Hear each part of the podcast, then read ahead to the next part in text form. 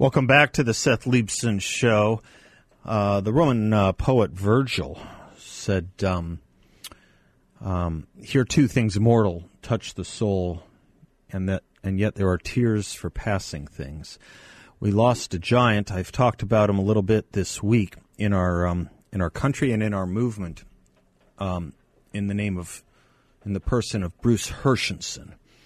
And uh, when I read about his passing, I knew there was one person I wanted to talk to about that, to communicate and uh, memorialize this uh, great life and great gift to uh, our scholarship. And that is uh, our good friend Pete Peterson, who is the Dean of the Pepperdine School of Public Policy, who not only knew Bruce well, but who Bruce had a hand in helping found that Pepperdine School. Pete, happy, um, happy Thursday. Thanks for joining us. Well, thanks so much for having me on, Seth. It's a, it's an honor to uh, to be involved in remembering a great man. It's amazing how many lives Bruce Herschensohn touched. Um, because you know, I've interviewed people. They've gone to Pepperdine. They've lived in California, Southern California. I, yeah, I, I have about four or five names in my card catalog of Southern California academics, and uh, you know, I would mention his name and they you know they all they were they all knew of or were students of at one point or another took courses from or mentorship from Bruce yeah. Herschensohn. I got to know him only a little in 92 when I volunteered for a Senate campaign. I got mm-hmm. to know him much better later in life when I would interview him several times back in Washington, D.C. on a different radio show. Uh, there are so many things that could be said. I'll start with this. Happy Warrior and using another Roman phrase, Latin phrase, mensch. Yes. No, very well put, Seth. Uh, in fact, that, that phrase you say, "they're happy warrior." Uh, my good friend Troy Senik, who uh, was a White House speechwriter and a student of Bruce's here at the Graduate Policy School, uh, just has a brand new piece out today it's in beautiful. City Journal titled "The Happiest Warrior." It's be- it's a beautiful piece. He captured it. He captured Bruce well. Yeah. He really did, and and just to your point about not only the example he set, but the lives that he directly yeah, that's influenced. Right. That's I right. mean, he was a professor here, of course, for many years, and influenced a lot of lives that way. But just in his example, um, he influenced so many. Uh, it's incalculable. I have a uh, friend here who's a regular guest on this show. I don't know if I'm authorized to use his name in this story. Maybe next week I can. But he's a very prominent member of the community, uh, political community, and leadership community in Arizona. And when I told him that Bruce had passed, um, he said, "You know, it was 1985, and I had the opportunity to be um, his research assistant, which I wanted to do." And he told me, "No, go to law school." You know, go to law school. And this man did, and he moved mountains here in Arizona. But you know that that too was Bruce, uh, a humility, if you Yeah. will. You know, a humility. No, and that was you know the the point that uh, Troy raises, and I knew this story before, but again, he was a graduate student of Bruce's, and after submitting a, uh, one of his papers to Bruce, uh, he arranges a follow up meeting to discuss the paper after uh, Professor Herschensohn has graded it. And Troy comes in with some trepidation about what he's about to hear. And right from the get go, Bruce says, This paper demonstrates to me you are meant to be a White House speechwriter. And then not only says that that's what you should be, he said, I've taken the liberty of sending this paper to my contacts in the Bush White House. There you go. I mean, it was done. Yeah. Right? I mean, that's that's the kind of person he, he helped a lot of people. Oh, he made a lot of careers. So he starts out. Tell tell the audience about Bruce Herschensohn's life for those that don't know him or those who didn't see his face in Southern California on TV once a week. Talk to us about who Bruce Herschensohn was. Well, I can say just as a way of capturing it. Uh, I learned on Monday evening from the great Arnie Steinberg. I know Arnie. Yeah. hmm Yeah, great Republican luminary here in California. He reached out to me to let me know that Bruce had passed. And that next morning, I came in here to the office and I heard two stories within an hour of Bruce. One was uh, from one of the other people here in the office, our assistant dean. We get calls here regularly uh, from reporters and researchers that are looking to connect with Bruce about some various subject. and she was telling me that just three weeks ago, a reporter from Rolling Stone reached out because I love it. uh, she was researching a story on a USIA, U.S. Information Agency tour back in the 70s that uh, was bringing Earth, Wind, and Fire behind the Iron Curtain. Mm. And of course, Bruce Herschensohn was the facilitator. this, right? So that's one story, right? This is Bruce Herschensohn, the the entertainer, the entertainer arranger, the bon vivant, the filmmaker. well, right? that, but So that's him, the cultural warrior too, bringing the Exactly right. bringing Western culture to uh, the Philistines. Yes, of course. Exa- and this Yeah. was three weeks ago. Right. We're getting this call, Yeah. right? Yeah. The second, the second story, uh, the the dean emeritus here at the policy school, named Jim Wilburn, who's known Bruce for 50 years, Oh. um, is he still keeps an office here in the building here in Malibu. And I bump into him in the break room, and we're just talking, and he remembers a story. We had Russell Kirk here, as I think you know, Seth, as a visiting Right. professor for a year or so, and it, during his time here, he wrote the book Roots of Order, uh, Okay. Roots of American Order, Uh-huh. and they managed to cobble together some funding after the book was published to do a five-part documentary film based on Roots, because you know Roots is based on the five great cities and the mm-hmm. traditions of liberal Western thought that that started in Athens and ended up in Philadelphia in mm-hmm. 1776. Mm-hmm. And so Bruce was tasked with writing the treatment for this five part documentary that was going to be filmed. And the president Wilburn at the time, or Dean Wilburn at the time, was the head of all fundraising for Pepperdine, and they scheduled an intimate luncheon in downtown Los Angeles with Bruce and some other uh, prospective donors to help support this documentary effort. And Bruce was going to be the featured speaker because, of course, you know, he was writing the script for these uh, five parts. And sitting next to him was the voiceover artist that they had selected uh, to do the voiceover for the documentary, who was none other than Ronald Reagan. Yeah. Yeah. And so here was this luncheon uh, in downtown Los Angeles with Reagan and Herschensohn extolling the virtues of the Western tradition as they were Wow. pitching the idea to donors in downtown Los Angeles. Wow. And this is just. I mean, we haven't even gotten into his TV career. Right. We haven't even gotten into the all the books he's written, fiction and nonfiction. Mm-hmm. Uh, the talks, the, the many talks and lectures that he gave here, the classes that he taught. I mean, it would be his life as a movie, Yeah. you know. Yeah. And, and it's it- just he did great work on so many things. Um, and one of the things I, I remember the cause of my interviews with him were usually when there was some kind of controversial um, story documentary about Vietnam. I came, I, I, I went to him to correct the record.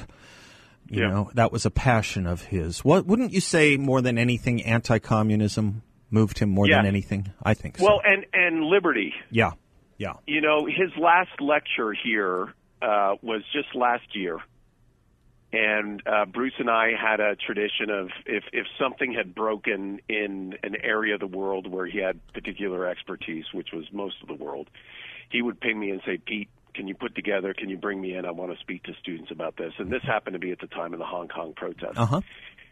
And I we scheduled. So absolutely, Bruce, we'll make it happen in the next week. He comes in, gives a luncheon lecture, and we have a number of uh, Chinese students, uh, graduate students here at the policy school, um, who took umbrage with some of the history that Bruce Sure. was reciting, which Sure. of course was factually Sure. correct. And he just brokered. He just gave no ground. Yeah. But at the same time, as you know, was completely winsome. Yeah, in what yeah, the most saying. agreeable person you would ever find, the nicest, most decent. Yeah, so what, what was it? This uh, this uh, student of his who said you could argue with him, but you could never hate him. Is that right? Yeah. Troy Senik. That's said- exactly right. That's exactly who he was, and and but again, it was all toward a commitment towards liberty. Mm-hmm. In this case, it was liberty for Hong Kong, and um, and that was really his his guiding light, and one that he defended across media, across disciplines, and uh, across the world. Let me do this. Can I keep you a little bit? Yeah. I want to talk to you about other goings on in Southern California right now, too. And what would Bruce say? What would Bruce think? I'm going to play you a quote from your mayor from yesterday when we come back. Can I do that with you? Yeah. We're talking to Pete Peterson, of course, the dean of the Pepperdine School of Public Policy, publicpolicy.pepperdine.edu. We'll be right back.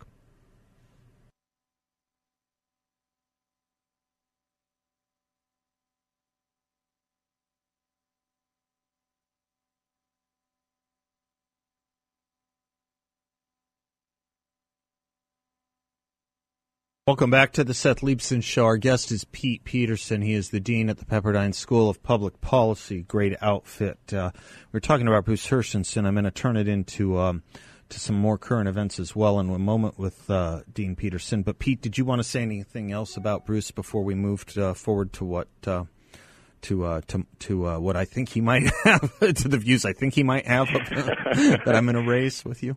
Yeah, you know, there's there's just a great line in this uh, Troy Senik piece in the City Journal, which I think actually uh, speaks to a, a time 30, 40 years ago, but I, I think it actually is very relevant to today, and that is the the posture and uh, perspective of conservatives.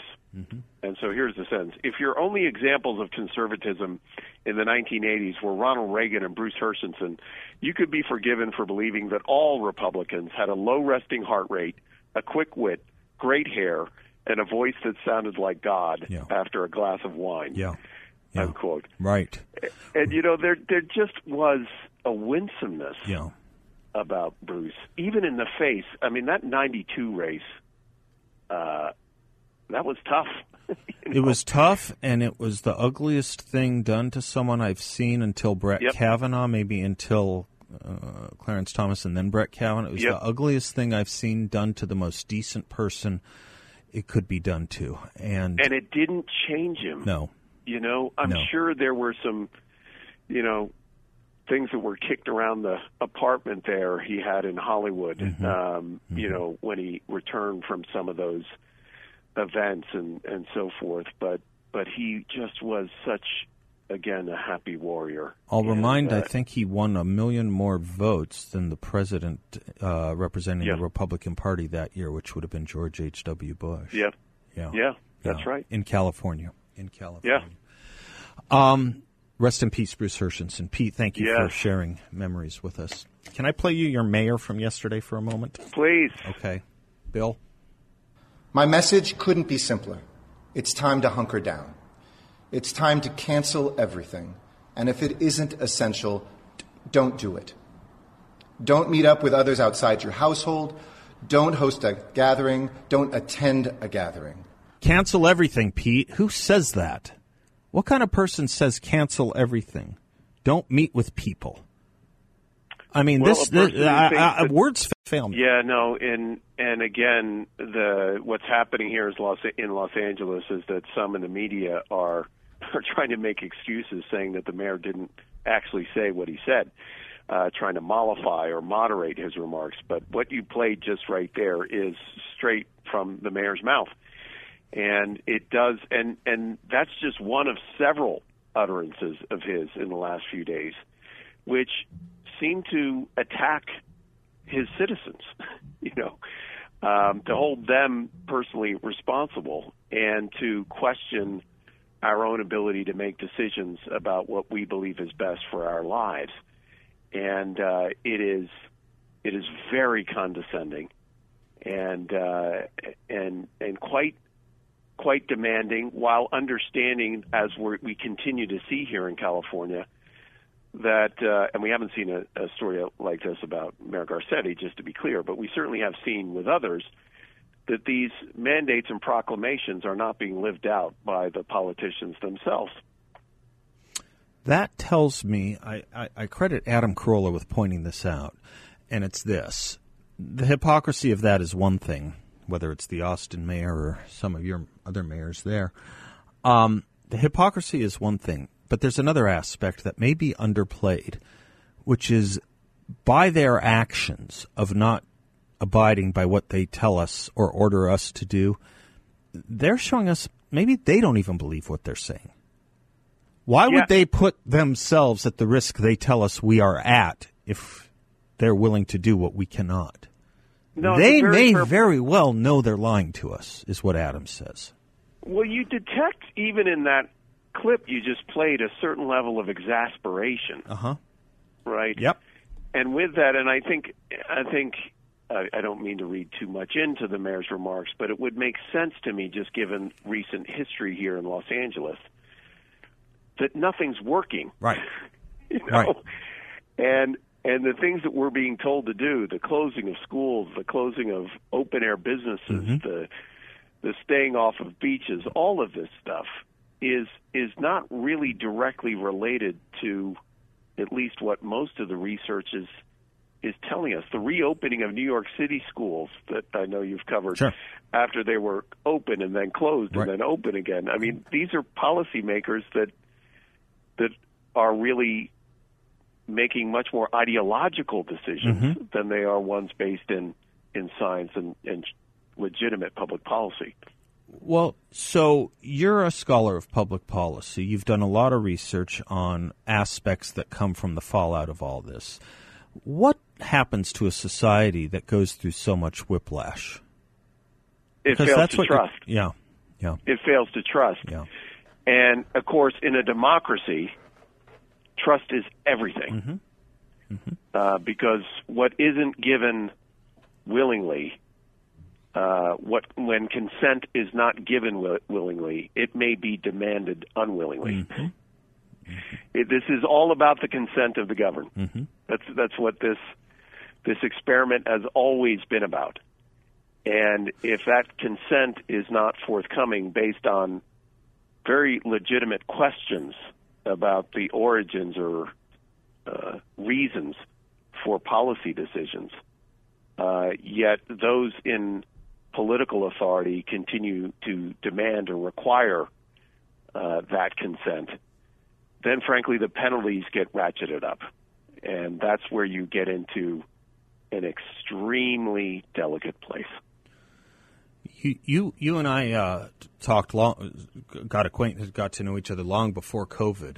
And one of the areas of research I was fascinated that you were engaged in was uh, the issues having to do with isolation. And um, it's not as if in January of 2020 that problem was not extant. Right. we are forcing more of it.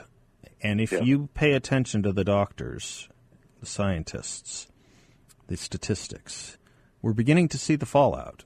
We are seeing a 900% increase in calls to suicide hotlines. We are seeing drug overdose deaths up by 42%. It's going to get worse before it gets better if we listen to the wrong scientists and the wrong political scientists, I believe. Well, and of course, this goes back to the many conversations we've had over this last year, Seth, when we realize the difference between particular policy area experts and broader seeing, broader accountable um, elected leaders. Yeah. It's the leader that needs to be able to weigh the expertise from the epidemiologist as well as the psychologist, Yeah. right? Yeah. Who is able to weigh the implications of uh, shutdowns, whether for schools or otherwise, on the pandemic or vir- virus against suicide. Yep.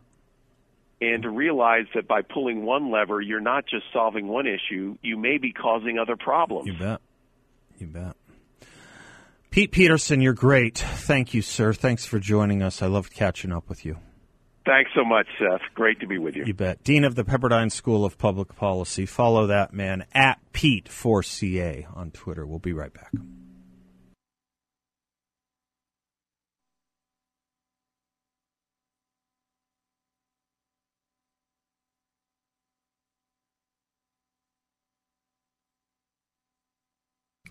Whether mm. you're looking to buy a house or sell a house, even if you're in the midst of selling a house and it's not going well, I want you to reach out to my friend James Wexler of JMG Real Estate. He'll flip that script for you. He guarantees to sell your home at market value or pay you the difference.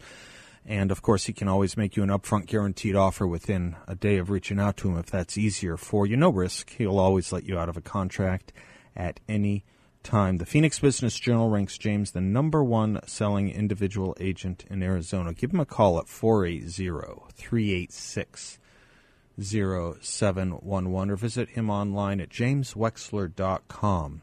That's James Wexler, W E X L E R, jameswexler.com. Um, we talked about Bruce Herschensohn's passing, and yesterday we talked about Walter Williams' passing this week as well. It's a lot to bear. It's a lot to bear. John Hinderaker writes Walter Williams, economist, teacher, and columnist, died yesterday. His longtime friend Tom Sowell writes movingly about Williams and links to a column, but then goes on to write Williams, Walter Williams' last column appeared the day before his death. The information it contains is so remarkable and so timely that I want to highlight it.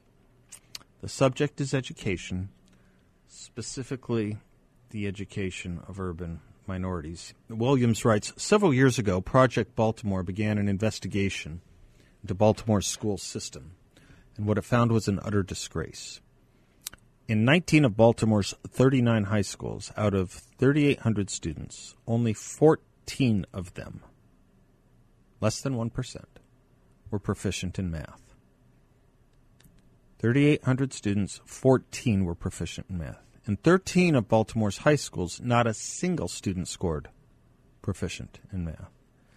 In five Baltimore City high schools, not a single student scored proficient in math or reading. These schools, nevertheless, have a 70% graduation rate. They are a fraud. The Detroit Public School Community District scored the lowest in the nation compared to 26 other urban districts for reading and mathematics at the fourth and eighth grade levels. A recent video captures some of this miseducation in Milwaukee high schools. In two city high schools, only one student tested proficient in math and none proficient in English. Shall we blame this education tragedy on racial discrimination or claim that it is a legacy of slavery? Thomas Sowell's research in education assumptions versus history documents academic excellence at Baltimore's Frederick Douglass High School and others. This academic excellence occurred during the late 1800s to mid 1900s, an era when blacks were much poorer than today and faced gross racial discrimination. Also, in that book of Sowell's is the story of Paul Laurence Dunbar High School, a black public school in Washington, D.C. As early as 1899, its students scored higher on citywide tests than any of the city's white schools. From its founding in 1870 to 1955, most of its graduates went off to college. Dunbar's distinguished alumni include U.S. Senator Edward Brooke, physician Charles Drew, and during World War II, nearly a score of majors, nine colonels and lieutenant colonels, and a brigadier general. Today's Paul Laurence Dunbar and Frederick Douglass high schools have material resources that would have been unimaginable to their predecessors. However, having those resources has, meant absolutely nothing in terms of academic achievement. The school climate, seldom discussed, plays a very important role in education. During the 2017 2018 school year, there were an estimated 962,000 violent incidents and 476,000 nonviolent incidents in U.S. public schools nationwide. Schools with a thousand or more students had at least one sworn law enforcement officer. About 90% of those law enforcement officers carry firearms. Aside from violence, there are many instances of outright disrespect for teachers. It's not odd in these schools to hear first and second graders telling their teachers to shut the you know what up and calling female teachers another word. Years ago, much of the behavior of young people that we see today would have never been tolerated. There was the vice principal's office where corporal punishment would be administered for gross infractions. If the kid was unwise enough to tell his parents what happened, you know what mostly happened? he'd get more punishment at home. The rot in our urban public schools is a disgrace, but it largely reflect, reflects in concentrated form the larger rot in our society. Racial quotas and school discipline. Look forward to that if Joe Biden becomes president, meaning that urban public schools will become even more lawless and dangerous. It is not a good thing to look forward to any more than it is a good thing to get used to.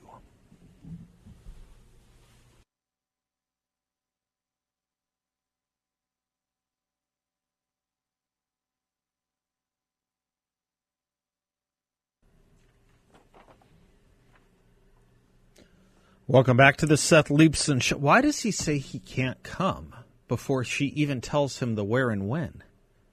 You get a call from Shania Twain saying you're having a party. Is your first reaction, I don't think I can come? Or is your first response, when and where? Anyway, I uh, wanted to um, to remind something I mentioned uh, earlier today and yesterday. I spoke about this a bit about things we can do things that are that we're, we're capable of as as conservatives and Republicans. And first, it starts by knowing that whatever becomes of the putative Biden presidency, um, there's still a lot of power held by the Republican Party. As Newt Gingrich writes, former President Barack Obama and Attorney General Eric Holder spent years raising money to win the fight for state legislators so Democrats could gerrymander the U.S. House for the next decade. It's been estimated that Democrats outspent Republicans by at least three to one in state legislative races. The left wing propaganda media spent months talking about the coming blue wave and the crushing of the GOP in an anti Trump tide. The big internet companies censored conservatives and Republicans with greater and greater frequency as the election came closer. Yet when the elections for state legislators were over, the Republicans had created a populist grassroots tsunami which defeated the Democrats and set the stage for a decade of creativity at the state level. Republicans now have a majority in both houses of 31 states and have the state Senate in Minnesota. Minnesota is the only state with split control of the legislature and is a good example of the frustration Democrats are feeling after their blue wave evaporated. The state's Democratic Party spent $18 million trying to win the state Senate. They came up empty. The Democrats have legis- legislative control in only 18 states. Further, Republicans control the legislatures and governorships in both in 23 states with roughly 136 million citizens. By contrast, the Democrats only control the legislature and governorships in 15 states with 120 million people, more than 39 million of them in California. Republicans control the legislature in seven states with Democratic governors, while Democrats only control the legislature in three states with Republican governors.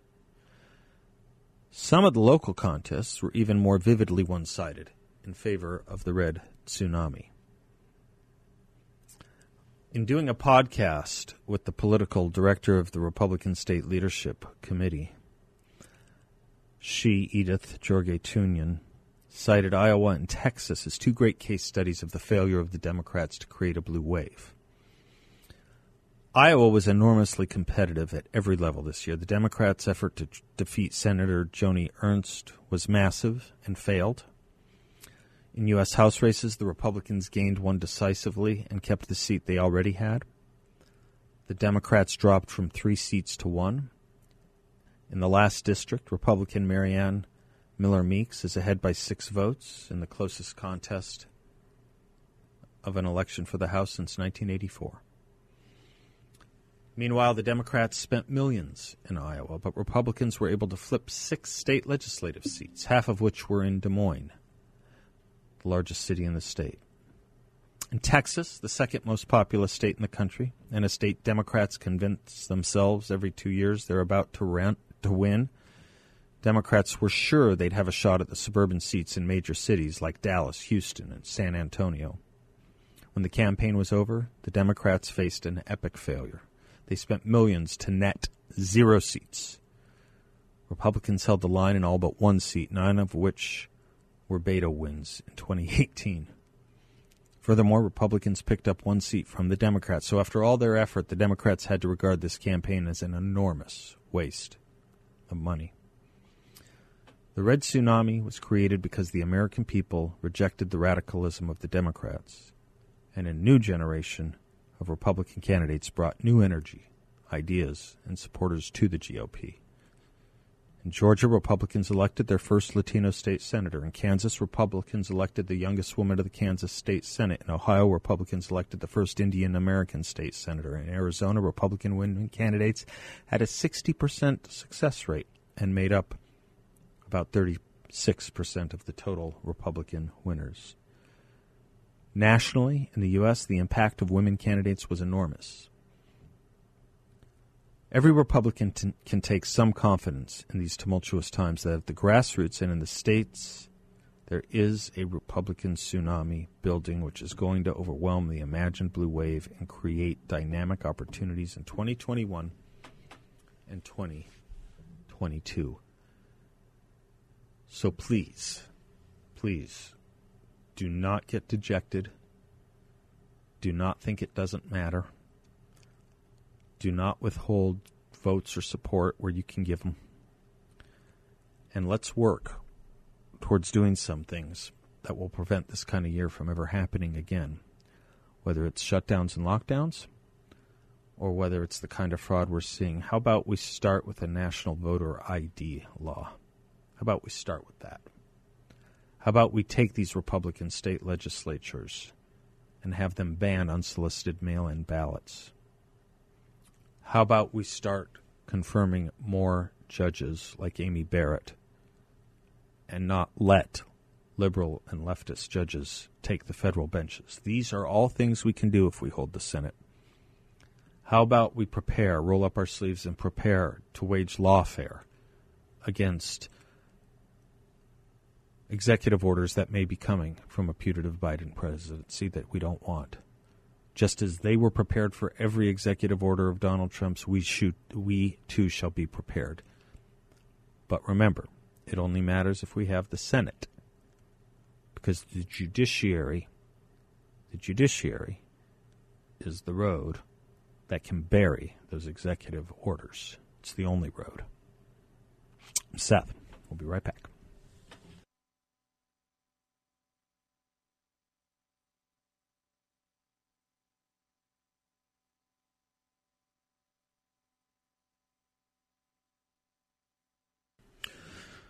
Thanks for spending some of your afternoon with us. I uh, was quoting from The Conscience of a Conservative in my monologue at the beginning of the show. I think I should close, like to close with how Barry Goldwater closed it there, with just a small alteration in what he wrote. I don't think it could be more prescient. 1960. The future, as I see it, will unfold along one of two paths. Either the socialists will retain the offensive, will lay down one challenge after another, will invite us in local crisis after local crisis to choose between war and limited retreat, and will force us ultimately to surrender or accept war under the most disadvantageous circumstances. Or we will summon the will and the means for taking the initiative and wage a war of attrition against them and hope thereby to bring about the disintegration of their empire. One course runs the risk of war and leads in any case to probable defeat. The other runs the risk of war and holds forth the promise of victory. For Americans who cherish their lives, but their freedom more, the, cha- the choice cannot be difficult. For Americans who cherish their lives, but their freedom more, the choice cannot be difficult. We used to have that sentiment throughout our history that we cherished our freedom more than we cherished our lives. We began our country that way.